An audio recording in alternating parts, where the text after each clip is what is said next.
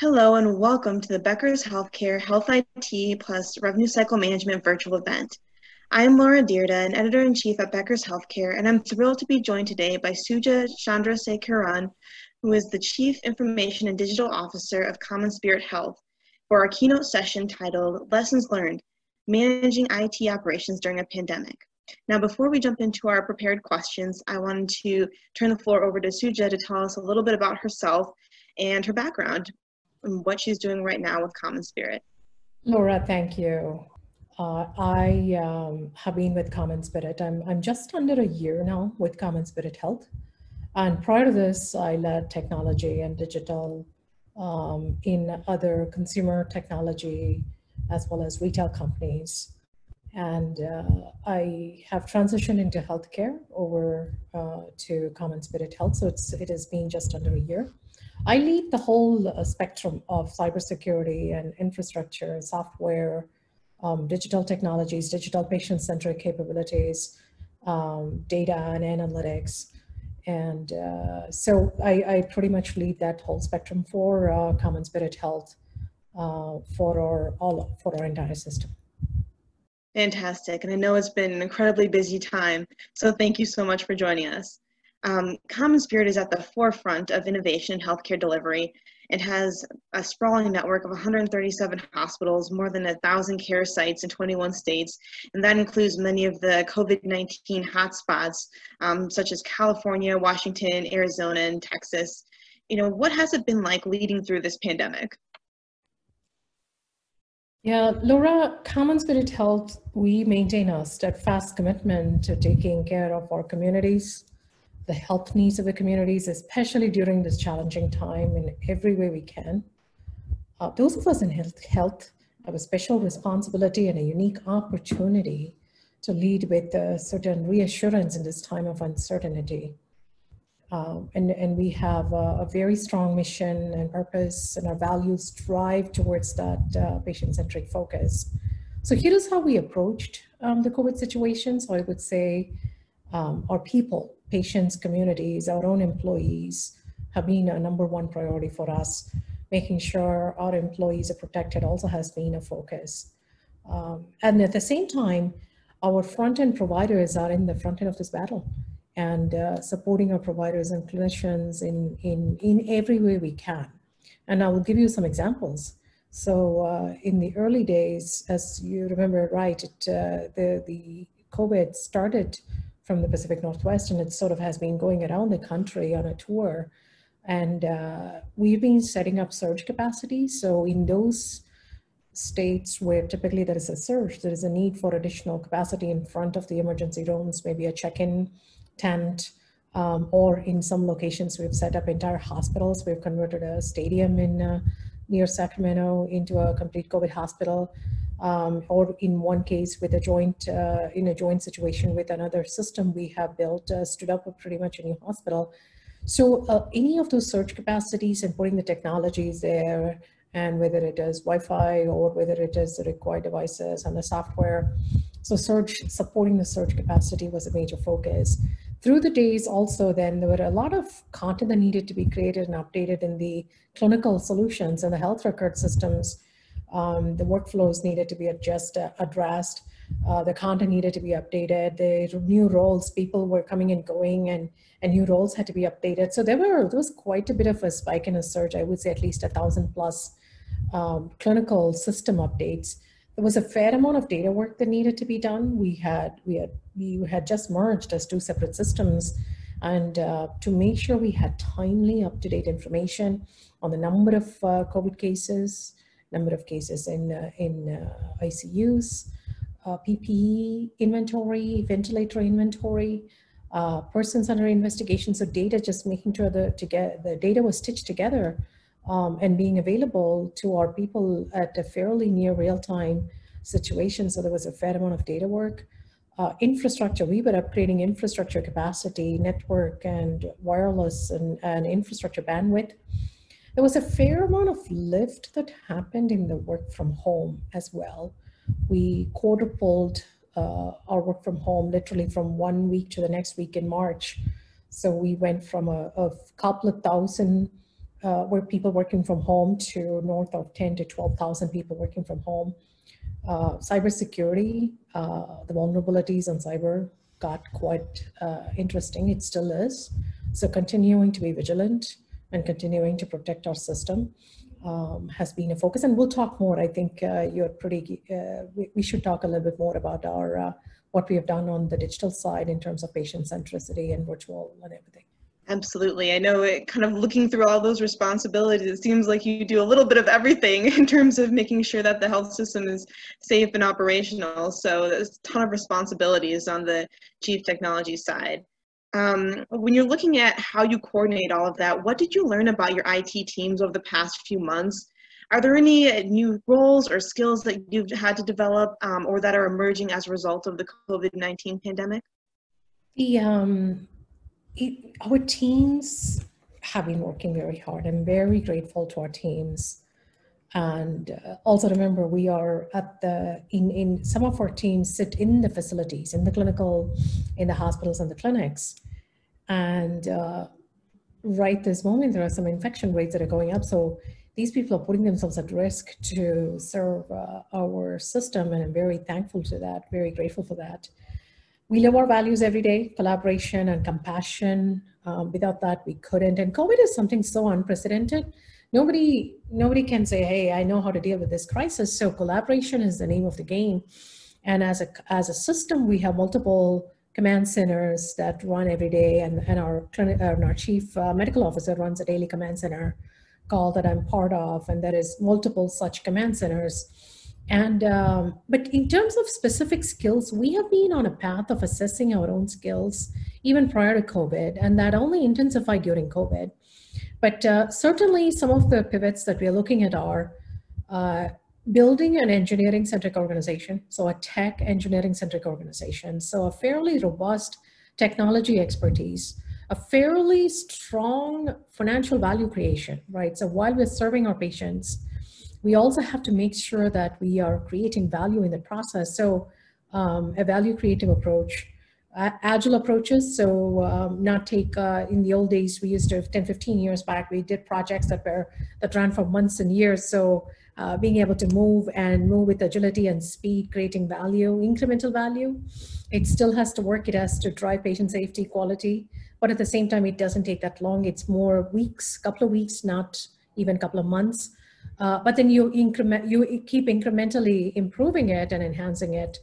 Um, and then digital workplace. So uh, we are working together now, you and me, and uh, we are using technologies and tools, but enhance that, multiply that with a system of about 150,000 employees. So creating that physical workplace in a digital manner so that we could collaborate with even heightened efficiency in a, in a heightened productivity and of course, we always continue to need uh, data and AI skills. So those are some of the pivots I would say that uh, were already being considered and already we were building a path towards that and that amplified during COVID. Absolutely. And it definitely underscores just how important it is to have the capabilities to um, have so many people go virtual, go remote, and still be able to collaborate and come together uh, across such a large system. I know another aspect of it is being able to provide virtual care. I was wondering if you could talk a little bit about how Common Spirit has approached the, the virtual care or telehealth, um, as well as some of the remote work that we've already talked about, and then data gathering and communication in the past few months. Um, what lessons have you learned and what do you think you'll need in the future in order to continue being successful in these areas? Yeah, so I'll, I'll start with the employee, employee centricity first, and uh, certainly beyond video conferencing. I see where digital workplace is something beyond email and video conferencing. What do we need?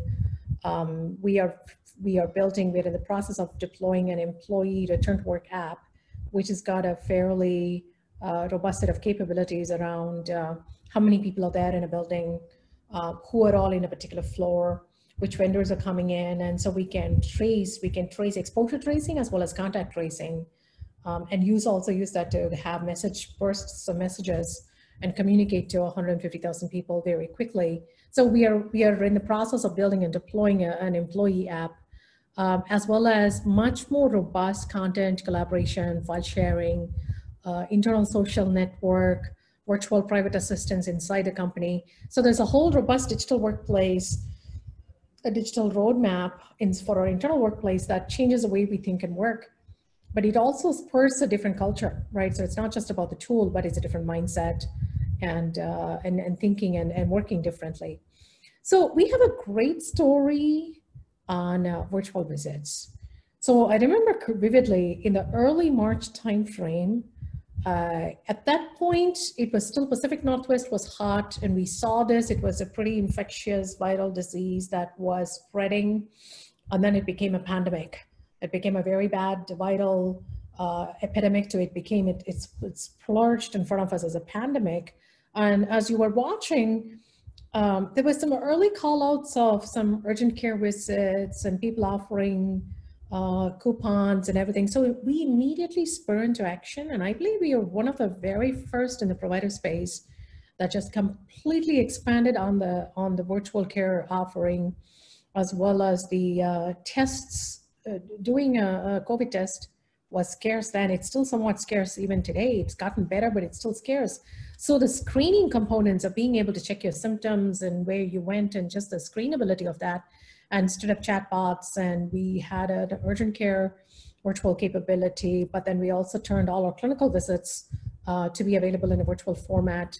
Within a matter of two weeks, we scaled it and rolled it to pretty much our entire system of physicians. And we went from something like uh, almost next to nothing, I would say maybe 1%, 2% of our total visits were virtual and we scaled it, we watched it go uh, uh, to 10,000 visits, 20,000, 50,000. So we kept seeing that go in tens of thousands to a point where at some point we were doing on a range of between 40 to 70% of all our visits were virtual. And all of this, we took care of it in, a, in, in our physician enterprise. Our teams did a fantastic job training our physicians, setting up the technology capabilities, putting the measures and metrics, looking out for provider experience as well as patient experience so we had a robust game and and uh, and we took care of all everything, right? So it's also a, a, an award reward conversation as well.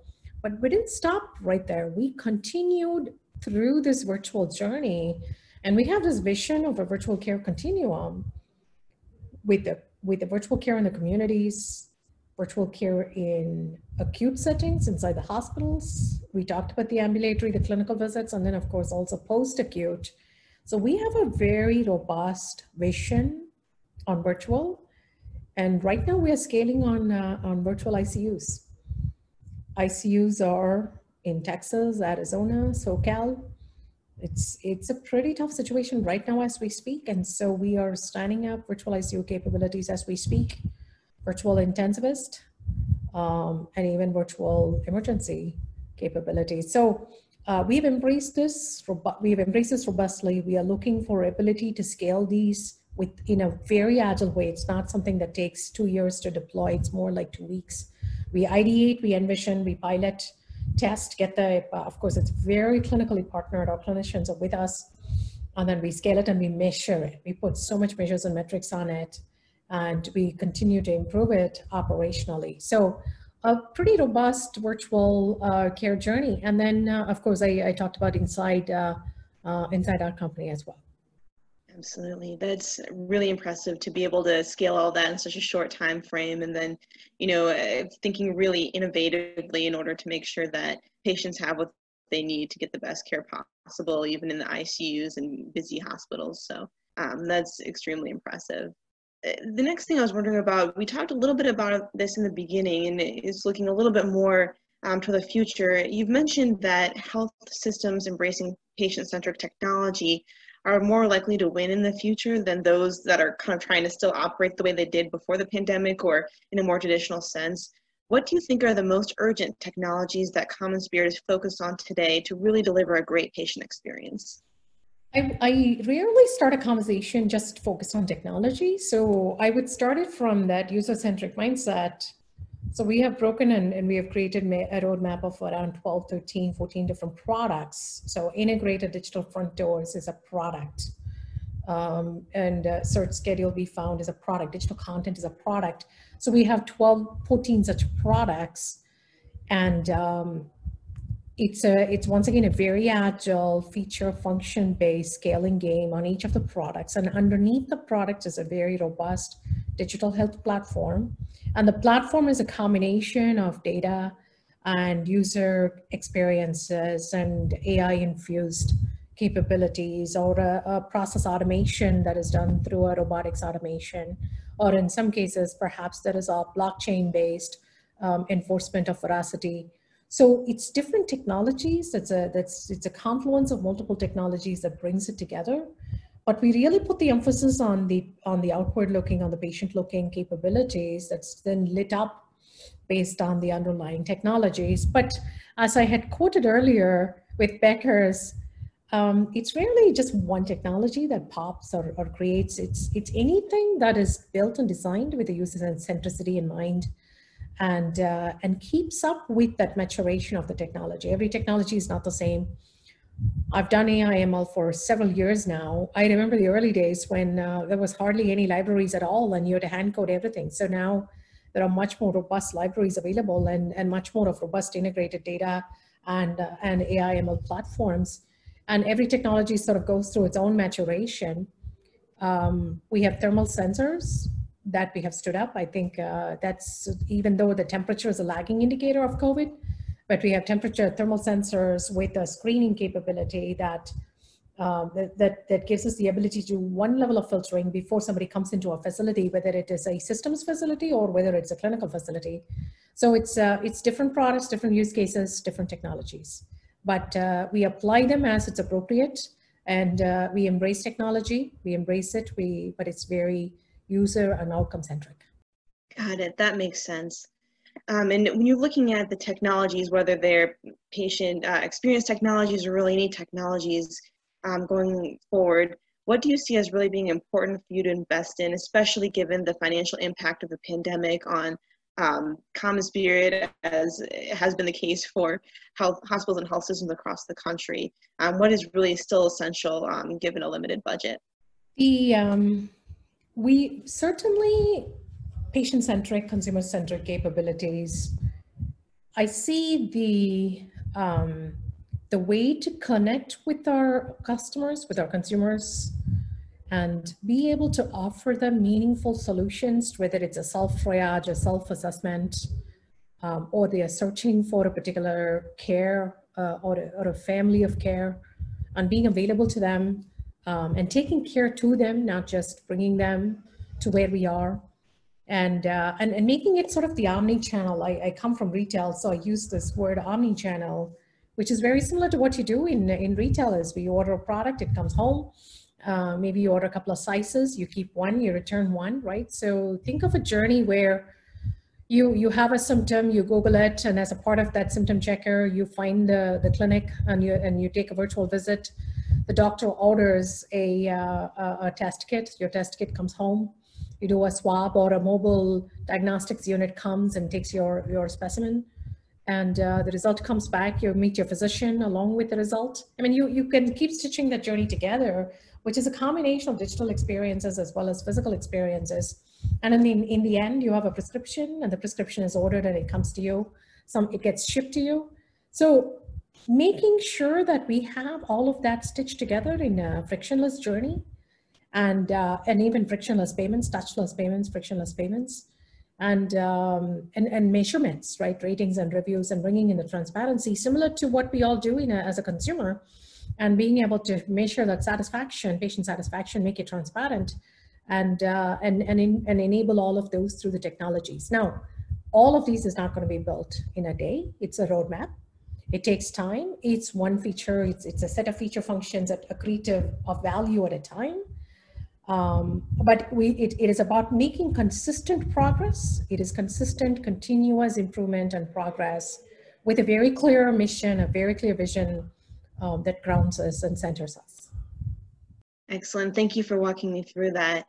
And now I know another big aspect of CommonSpirit's uh, response to the pandemic has been the data analytics side of thing and being able to put together um, your data and, and roll out more of a predictive analytics in some cases. So I was wondering if you could tell me a little bit about how you see the data analytics um, and health system infrastructure evolving over the next 12 to 24 months, um, both in response to the pandemic as well as whatever you had planned for the future to, to talk a little bit about um, what's in store for you there.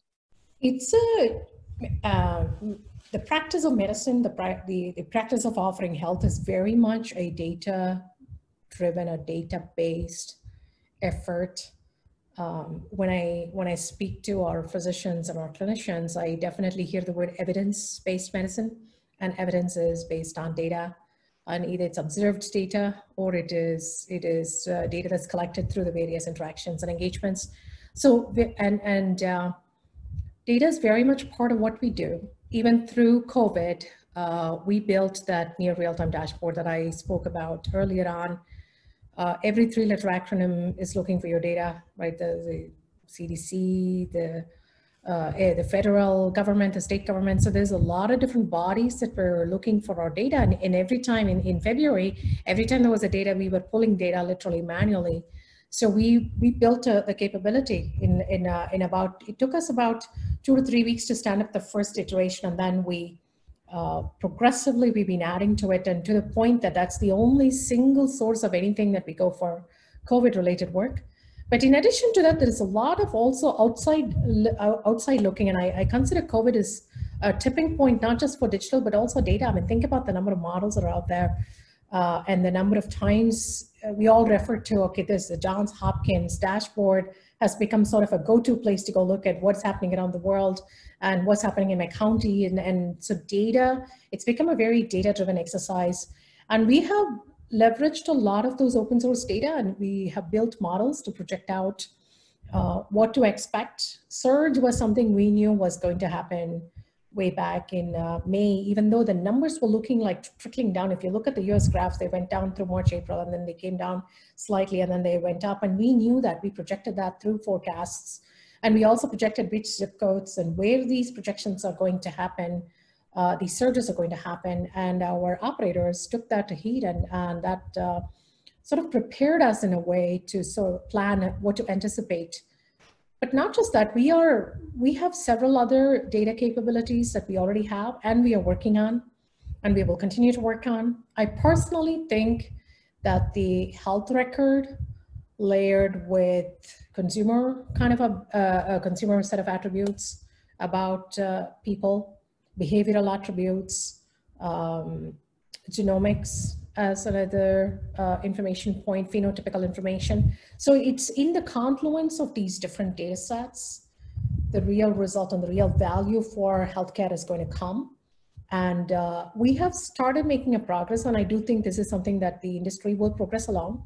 It's happening in, in maybe specific service lines, in specific care, care groups, care families, but in general, to be able to do something like that, um, I, we will see a lot of tipping points happen in the industry in general over the next two, three, five years. And, and of course, we will be uh, playing a crucial part in all of that. That's fantastic to hear. Um, I have one more question before we wrap up here. What are you most excited about for the future, and what do you think are the best opportunities for Common Spirit to really make a difference, either in the patient experience or expand the capabilities for care in the future? We are a, um, even though underneath our systems have various um, systems or, or, that were formed 100 plus years back from the, the women religious.